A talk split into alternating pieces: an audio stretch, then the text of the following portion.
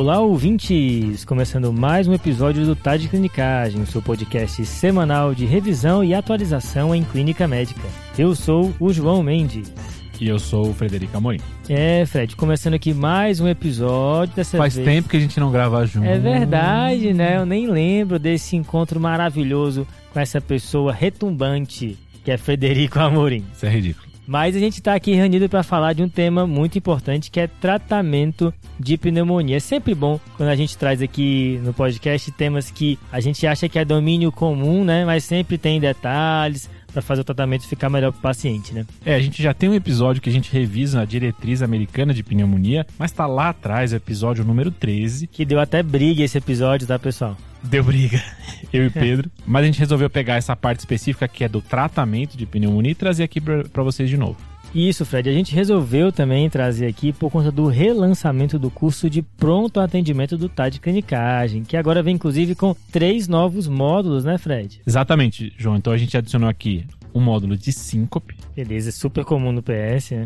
Dor abdominal. Pode ser tudo e pode ser nada. E a loucura que é um módulo de febre. É a loucura, né? E esses módulos todos tentam aí guiar você que vai fazer o curso a ter uma abordagem estruturada nessas queixas, né? Tratar as principais etiologias. Então a gente fala também não só da síndrome, mas também das principais doenças, principais causas, tratamentos, com material suplementar, com é, exemplos de medicações, tudo lá, com exemplos de prescrições, as doses, casos clínicos, tá tudo lá bem montado, com aulas curtas, fácil de consumir, vale muito a pena. Lembrando que a gente tem também aula de dor torácica, diarreia, dor lombar, enfim, um monte de aula.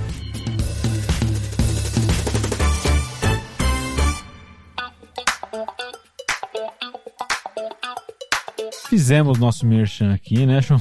Feito, exatamente. Um abraço aí, pessoal do curso. Mas vamos começar então estruturar o episódio? Vamos lá, Fred. Então a gente vai falar hoje aqui de tratamento de pneumonia. E aqui a gente vai fazer a divisão que a maioria das diretrizes traz pra gente, né? Boa. Uma coisa é o paciente ambulatorial, o paciente que você vai dar alta, né? Vai tratar ele ambulatorialmente, e outra coisa é o paciente que vai ser internado. Então, na primeira parte do episódio, a gente fala do tratamento do paciente ambulatorial. Na segunda parte, a gente fala do tratamento do paciente internado. Beleza, acho que começando aqui então com o paciente ambulatorial, Hum, aqui a gente faz uma grande divisão, que é o paciente com comorbidades e o paciente sem comorbidades. Isso, né? Aquela parte da classificação de risco, né? Aqui, lembrando que já foi tomada a decisão de não internar, então você já fez os scores, né? PSI, CURB, decidiu que ele não vai ser internado. Mas mesmo após essa decisão, tem uma segunda decisão, que é ver o risco dele, né? Aí entra comorbidades, né? Ver se ele tem insuficiência cardíaca, doença renal crônica, cirrose, DPOC,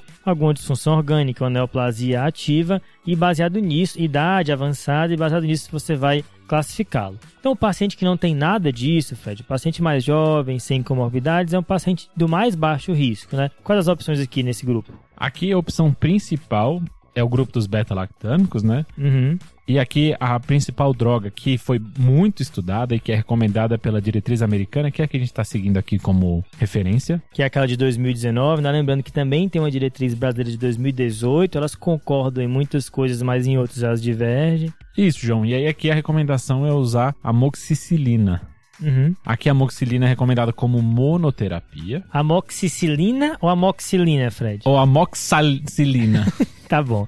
Amoxicilina. amoxicilina, pronto. Tá. Deixamos bem claro aqui que é o Ci- cicilina. Quicicilina. Beleza. Então aqui a amoxicilina monoterapia. E aqui pode surpreender um pouquinho, né? Uhum. por ser monoterapia, porque a gente está acostumado a ver os principais causadores de pneumonia, o principal de todos, o Streptococcus pneumoniae, Aham. e logo em seguida os atípicos, né? Então aqui Isso. entra clamídia, micoplasma, e a amoxicilina não cobre esses micro-organismos, né, João? Isso, mas a princípio, assim, esses pacientes têm pneumonias mais leves, né? Os estudos com amoxicilina nesses pacientes ambulatoriais tiveram um bom desempenho da medicação, né? Então a gente se apoia nisso para indicar a amoxicilina como opção. Apesar do que, né? A diretriz também traz ah, o macrolídeo como opção em monoterapia, né? Porém, tem um grande asterisco aqui, um grande porém nessa indicação dos macrolídeos em monoterapia, que é a resistência do pneumococo na comunidade, né? A gente tem que ter uma resistência do pneumococo aos macrolídeos de no máximo 25%. E a gente tem dados brasileiros sobre isso, né, Fred? Exato, João. A gente tem aqui um serviço de vigilância de pneumonias e meningites bacterianas. É um serviço que pega micro-organismos identificados nessas duas doenças e tenta fazer um compilado de quantos eram resistentes a cada antibiótico. Então aqui a gente tem para pneumonia especificamente taxas que vêm aumentando de resistência a macrolídeo. Só para dar como exemplo aqui então, João, no Cireva que foi publicado em 2022, então esse é um serviço que publica anualmente as taxas, Uhum. a gente tem uma taxa de resistência a macrolídeo de 48%. Boa, então, lembrando, a gente não tem um estudo que usou macrolides no Brasil e viu que é pior que o amoxicilina, mas baseado nesses dados, fica uma opção um pouco pior você usar o macrolide monoterapia do que uma amoxicilina, por exemplo, né? Aqui só trazendo outras duas opções de monoterapia. A amoxicilina com clavulanato também foi estudado, então é uma outra opção. Que é uma coisa que a diretriz brasileira traz como opção, é uma divergência aí, né? Nesse grupo de menor risco. E por último, a doxiciclina, que a gente não está muito acostumado a usar aqui no Brasil, mas sempre vem como recomendação de monoterapia nas diretrizes americanas. Bom, então fechando esse grupo, né, do pneumonia ambulatorial de menor risco, sem comorbidades, é- a principal escolha aqui vai ser a amoxicilina, que é consensual. Macrolides, no contexto brasileiro, é um, são uma opção pior por conta da resistência do pneumococo. A diretriz brasileira coloca também a opção da amoxicilina com ácido clavulânico. E a diretriz dos Estados Unidos coloca também a opção da doxiciclina. E aí, João, só queria pontuar um detalhe aqui, que Hum. existe um aumento de resistência do pneumococo à penicilina. Tá. Então a gente vê isso, por exemplo, nas meningites, Uhum. E a gente também vê isso nas pneumonias. Com isso, existe a dúvida da efetividade da amoxicilina. Então, alguns estudos mostraram que talvez se eu aumentar a dose da amoxicilina, eu vença essa resistência do pneumococo. Então, a ideia aqui e a recomendação da diretriz americana é, em vez de usar uma dose que geralmente usual de 500 de 8 em 8, é usar 1 grama de 8 em 8 de amoxicilina. Tá, então se você tiver com um comprimido de 500 miligramas, você vai tomar dois comprimidos de 8 em 8 horas, né, Fred? Perfeito. Então, lembrando, essa resistência do pneumococo você a venceria aumentando a dose da amoxicilina e não acrescentando o ácido clavulânico. Indo para o nosso segundo grupo aqui, João, a gente vai falar sobre os pacientes com comorbidades. Tá, E aqui acho que a gente podia esclarecer para o ouvinte o que, que a gente está querendo dizer por comorbidades. isso. Não, aqui não é hipertensão, né? Nos estudos isso não entra. O que que as diretrizes colocam, né? São as doenças crônicas, especialmente as disfunções orgânicas crônicas, né? Insuficiência cardíaca, doença pulmonar crônica, cirrose, doença renal crônica, mas também diabetes, alcoolismo, neoplasia e asplenia. É basicamente, Fred, como se fosse uma grande doença de cada especialidade, né? Tá, como assim? Tipo assim, IC na cardio, DPOC na pneumo, cirrose na gastro, doença renal crônica na nefro, diabetes na endócrino, alcoolismo na psiquiatria, uma neoplasia ativa na onco e asplenia na hemato, tá? Perfeito. Gost- Gostei desse quase um mnemônico. Quase. Essa lista não é para ser uma lista restritiva, então pode ser que o paciente tenha alguma outra condição que você considere de maior risco, então você tem que avaliar paciente caso a caso. Mas só lembrando que a gente está tirando os imunossuprimidos dessa jogada, né? Exato. Acho que pneumonia no paciente com imunossupressão é, é uma outra história, uma outra conversa aí fora desse grupo. Mas, por exemplo, grupos que você tem que pensar que estão fora, né?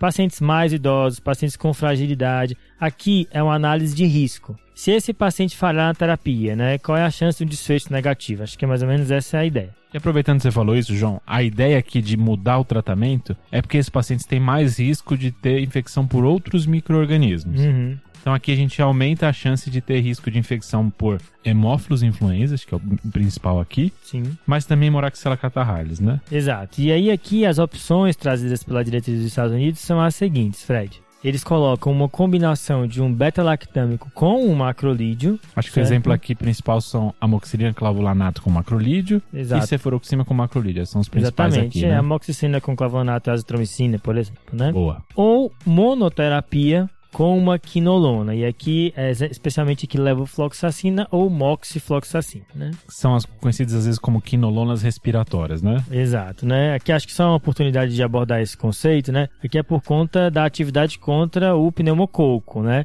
Não é questão de penetração, por exemplo. Não sei de onde veio essa. Rola essa notícia por aí, né? É, mas que você fala respiratório, as pessoas induzem isso. É por isso que esses nomes, eles eh, nem sempre eles ajudam e confundem mais, né? Melhor ser mais descritivo, em vez de adjetivar. Então aqui é porque elas têm atividade contra pneumococo. Acho que aqui já fecha, né, João? Então a gente tem ou um beta-lactâmico com macrolídeo, lembrando aqui que é amoxicilina com clavulanato, ou uma cefalosporina como cefuroxima, e a outra opção seria uma quinolona respiratória, levofloxacino ou moxifloxacino. Isso, Fred. Aqui tem uma leve divergência das diretrizes, né? A diretriz brasileira coloca como opção preferencial você combinar o beta-lactamo com o macrolídeo. Beleza. Colocando os, os, as quinolonas em segunda opção por conta de eventos adversos. São um pouco polêmico, né? Mas é interessante ter essas duas opções, que aí em caso de alergia você escolhe um ou escolhe outro, né? Ou às vezes em algum evento adverso específico de uma droga que afeta aquele paciente especificamente. Interações medicamentosas, né? Boa. E outra questão é que a diretriz dos Estados Unidos também coloca no lugar do macrolídeo outra opção a doxiciclina, coisa que a gente resgata aqui do grupo passado, né?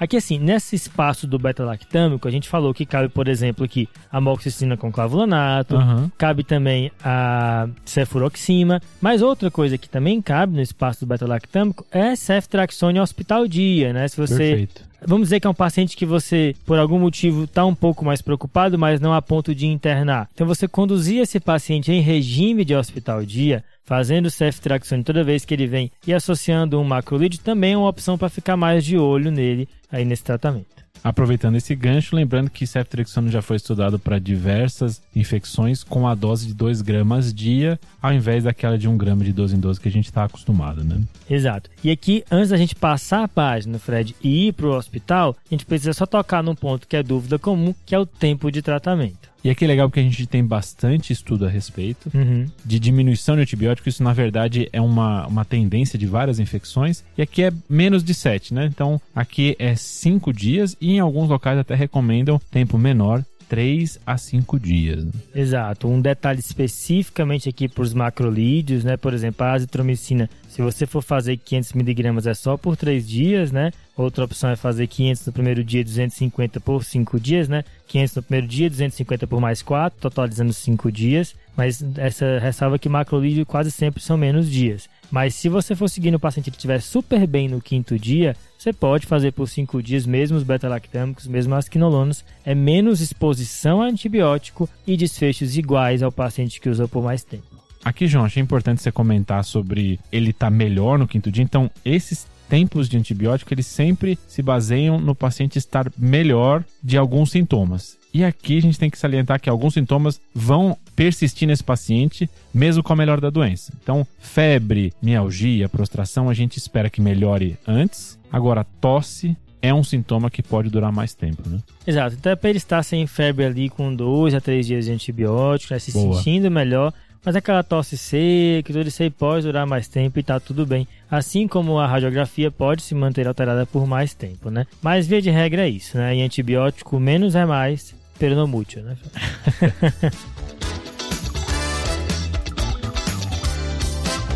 Agora, adentrando o hospital, João. Adentrou o hospital. Nesse nosocome, vamos lá. Ah. Aqui a gente vai fazer uma nova divisão, né? Exato. Depende de qual setor do hospital o paciente está, né? Ele foi internado com pneumonia na enfermaria ou foi internado na UTI, né? Isso muda um pouco, né? Óbvio, aqui a gente está usando o cenário como um substituto para gravidade, né? Perfeito. É um paciente que está é, tá internado, mas ele é mais não tão grave, ou um paciente está muito grave que foi para a UTI. Isso aqui influencia também no tratamento. Vamos começar na enfermaria? Aqui, João, vai ser semelhante ao paciente ambulatorial com comorbidades. Tá. Aqui a gente vai escolher um beta-lactâmico com macrolide novamente, só que aqui vai mudar um pouquinho as escolhas de beta-lactâmico. Então aqui de opção a gente tem o nosso bom e velho ceftriaxona. Ele reina nosso... Não é à toa que foi para a final... Vice-campeão. Da Copa do Mundo dos Antibióticos, episódio 200. Perfeito. Aqui ele deixa como opção também ampicilina subactam. Boa, adoro esse antibiótico. E aí tem outras opções aqui menos comuns, como ceftaxime, ceftaroline, mas eu acho que deixar aqui ceftriaxone e ampicibactam acho que tá bom, né? Sim, sim. E aí, como segunda opção, existe a monoterapia com quinolona respiratória também. João, aqui a discussão é um pouquinho menor, né? Então, uhum. acho que aqui a preferência realmente vai para os beta-lactâmicos com marcolídeos. Exato. Onde tem discussão nesse tema, né, Fred, do paciente na enfermaria tratando pneumonia? É a discussão se eu posso fazer monoterapia com ceftraxone ou não. Né? Beleza. Né? Aqui, assim, existem alguns estudos eh, sobre isso, né? A diretriz dos Estados Unidos até contempla um pouco essa questão, mas coloca para não fazer de rotina, uhum. tá? É uma opção, mas não é para ser feito de rotina. A diretriz brasileira já traz pra gente que se você excluir legionela, né? A gente usa o antígeno urinário e tudo, você poderia fazer. Acho que aí, como regra geral pro ouvinte, essa não é uma terapia padrão. Assim, você pode tentar, óbvio, tem que excluir legionela e seguir o paciente de perto. A princípio é para combinar assim com o macrolídeo. É, acho que considerar talvez se tiver alguma intolerância ou alguma interação, algo do gênero, aí você começa a considerar, né? Exato. Indo agora para o nosso paciente que saiu da enfermaria. Pegou ali, dobrou a direita e foi para UTI. Né? Exatamente. Então, João, paciente em UTI, qual que seria a recomendação aqui? Fred, aqui tem uma regra que vai valer sempre na UTI. Uhum. Sempre terapia combinada. Você sempre vai usar dois antibióticos no paciente da UTI. Então aqui não vai ter a quinolona separada. Isso. E aqui, nesses dois antibióticos, a gente pode imaginar como se fossem dois espaços para entrar antibiótico. Uhum. O espaço número 1, um, o espaço número 2. No espaço número 1, um, sempre vai entrar um beta-lactâmico. No espaço número 2, vai entrar ou um macrolídeo ou uma quinolona. Perfeito. Okay? Nos beta-lactâmicos a gente já sabe, né? Aqui é ceftraxone, ampicilina subactam. No espaço número 2, também a gente já conhece, né? Azitromicina, claritromicina como macrolídeos, ou levofloxacino ou moxifloxacino como quinolonas. O ponto é, as diretrizes trazem como combinação preferencial a de beta-lactâmico com macrolídeo, tá? Então, a princípio, essa é a combinação que você vai preferir. Você pode combinar com quinolonas também, mas essa é uma combinação que você deixa como segunda opção. João, aqui eu vou fazer uma pergunta polêmica. Faça aí, meu bebê. Pode puxar aqui? Puxa, chama. Paciente que está internado em UTI. Uhum. Em que eu identifiquei que está com uma infecção por pneumococo. Ele. E ele tá usando dupla terapia. Tá. Então ele tá usando aí beta-lactâmico. Vamos dizer aqui, ó, um ceftriaxone e azitromicina. Tá, comunzão. Posso tirar a azitromicina? Esse Posso por... descalonar? Tá, vamos lá, Fred. Acho que para responder essa pergunta a gente começa explicando por que a terapia dupla, né? Beleza. Primeiro, você tem que ter ou um macrolídeo ou uma quinolona para pegar germes atípicos, Beleza. especialmente aqui o germe atípico que deixa o paciente grave. Quem é essa, esse germe? Legionela. Legionela. Exato.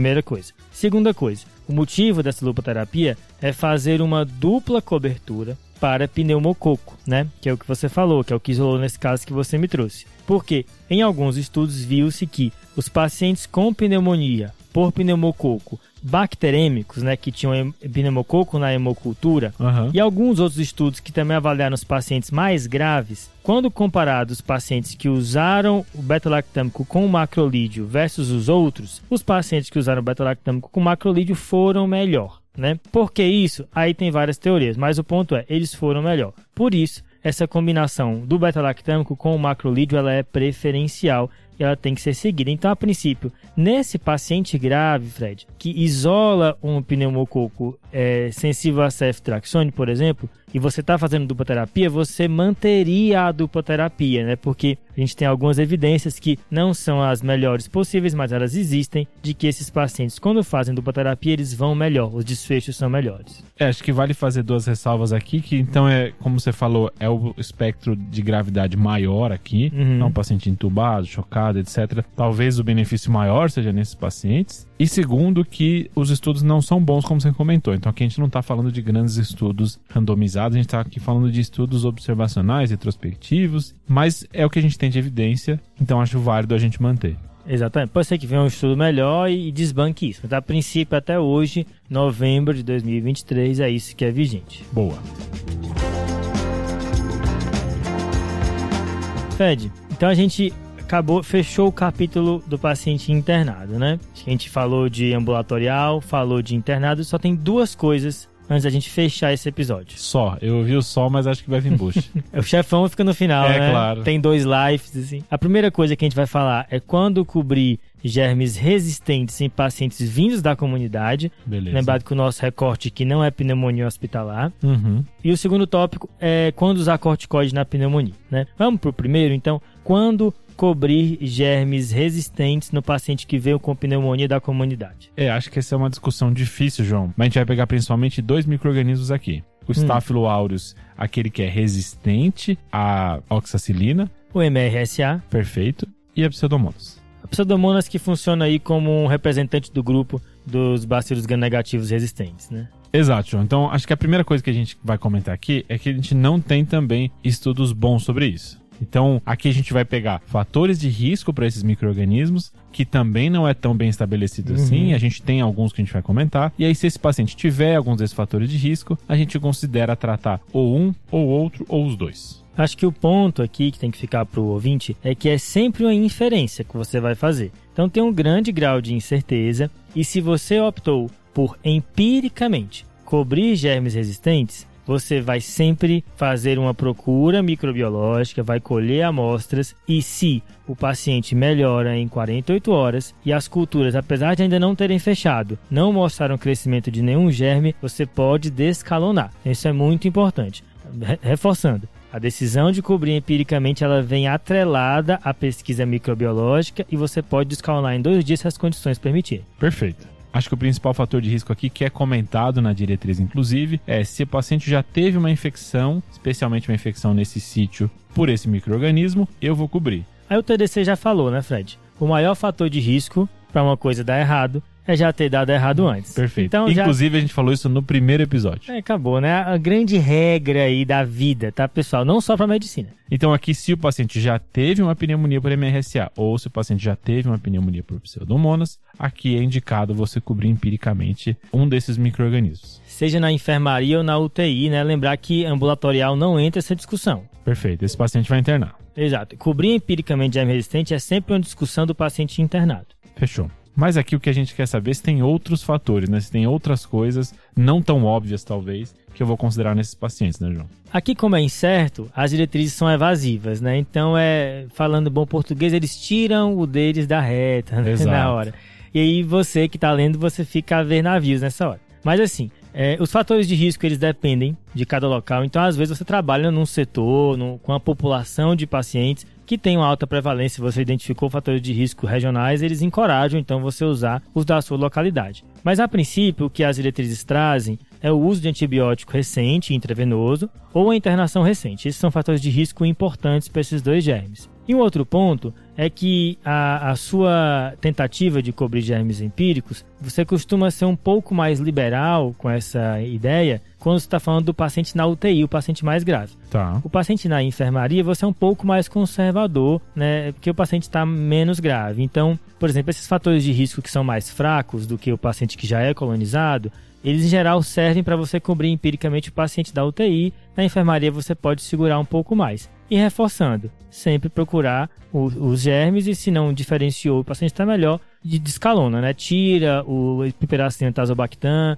coloca ceftriaxone, que você garantiu uma segurança naquele período e agora pode descalonar. Então, João, acho que vamos juntar aqui o que quer dizer cobrir pseudomonas e o que quer dizer cobrir MRSA. Uhum. Então, aqui para cobrir MRSA, inclusive a gente tem um tópico do guia sobre isso, uma revisão de tratamento de MRSA. Assine o guia, ouvinte. É, então, a cobertura aqui a gente vai pensar principalmente em vancomicina e teicoplanina. Uhum. Outra opção aqui seria linezolida. Tá. E por último, a opção ceftaroline, que é a cefalosporina de quinta geração. E pensando em cobrir pseudomonas, Aqui a gente pensa em piperacilina e tazobactam, tá, nas cefalosporinas cefepima tá. E carbapenêmicos aqui, principalmente o meropenem. Mas aí segura o cavapenêmico, né? Vamos optar primeiro pelo CFP. Vamos começar mais leve, É. piperacilina e tazobactam, cefepime. Na prática, o que a gente vê mais é piperacina tazobactam, às vezes com macrolídeo, né? Assim, a gente vê pouco na prática, pelo menos, essa cobertura de MRSA vindo de casa, né? Apesar de que a gente não tem dados bons brasileiros para guiar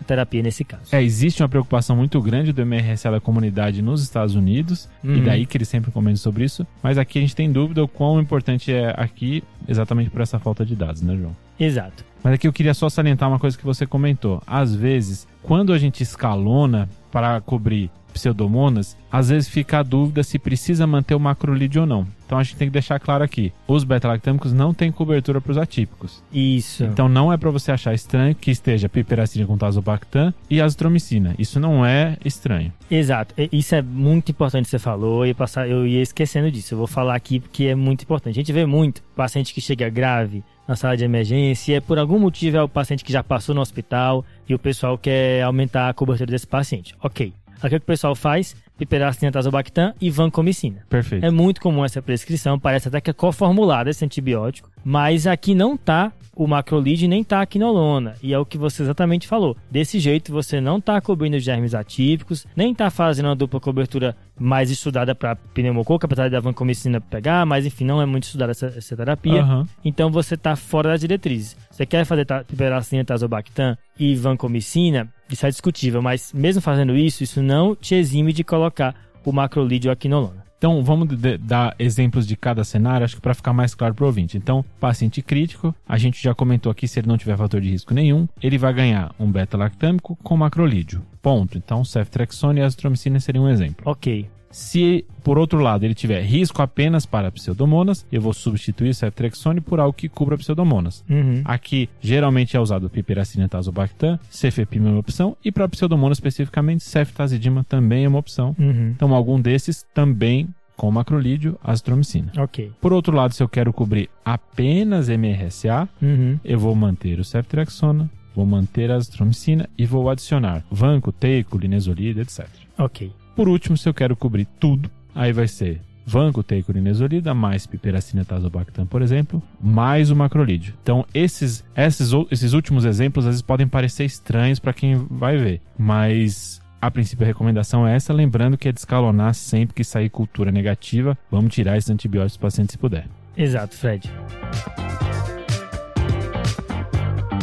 Acho que com isso a gente fecha um pouco o esquema dos antibióticos, mas aí aqui a gente entra na indicação do corticoide na pneumonia, né, João? E até saiu estudo novo esse ano sobre isso. Isso, Fred. E aqui realmente é algo que está na frente das diretrizes, né? Que que a- primeiro vamos colocar aqui para o ouvinte o que, que as diretrizes traziam. A diretriz brasileira era um pouco evasiva, mencionava que alguns pacientes poderiam se beneficiar, mas não dizia quem. Normalmente os pacientes mais graves. A diretriz dos Estados Unidos era, era mais taxativa, dizendo que tinha benefício no choque séptico e em doenças pneumológicas né, que precisavam de corticoide, mas não fazia uma recomendação para usar corticoide diretamente para pneumonia. É, João, tem uma diretriz europeia de pneumonia grave e ela já recomenda, ela recomendava em pacientes com choque. Mas aí veio o Cape Cod, né? Isso, aí veio o estudo Cape Cod, um ensaio clínico randomizado, publicado em março de 2023 no New England. E esse, nesse estudo, né, sendo mais sintético aqui, houve benefício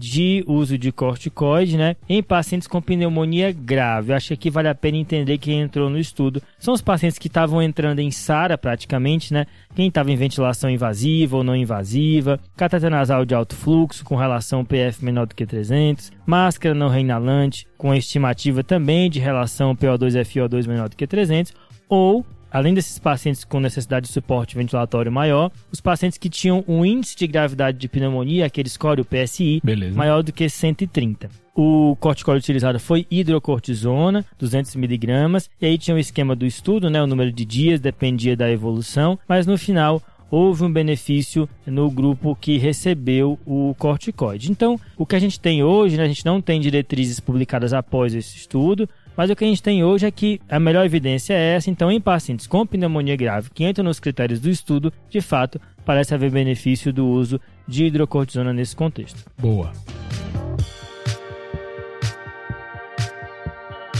Fechado então, João? Fechamos aqui? Fechado, Fred. Falar de tratamento de pneumonia é sempre importante, é uma doença comum, né? E que a gente pode mudar a vida do paciente escolhendo o melhor tratamento para ele. Vamos relembrar aqui o pessoal de que a gente está relançando o curso de PA para quem ficou até agora. Então fica ligado nas redes sociais para ver data de lançamento, etc. Mas vai ser ali na Black Friday. Opa! E além disso, assinar o guia. Várias das coisas que a gente comentou aqui estão inclusas no guia. Então, corticóide para pneumonia, revisão de MRSA, enfim, bastante coisa tem lá no guia. Guia, que é o nosso serviço de revisão e atualização em clínica médica, é uma assinatura que você tem todos os artigos mais recentes em texto, em áudio, para você consultar na hora que quiser, no formato de aplicativo, inclusive. E lembra de seguir a gente nas redes sociais, Instagram, YouTube, Twitter, enfim.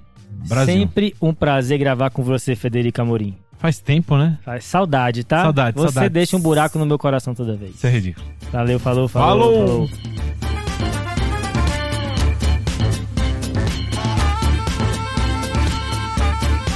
Esse podcast tem como objetivo educação médica. Não utilize como recomendação. Para isso, procure o seu médico.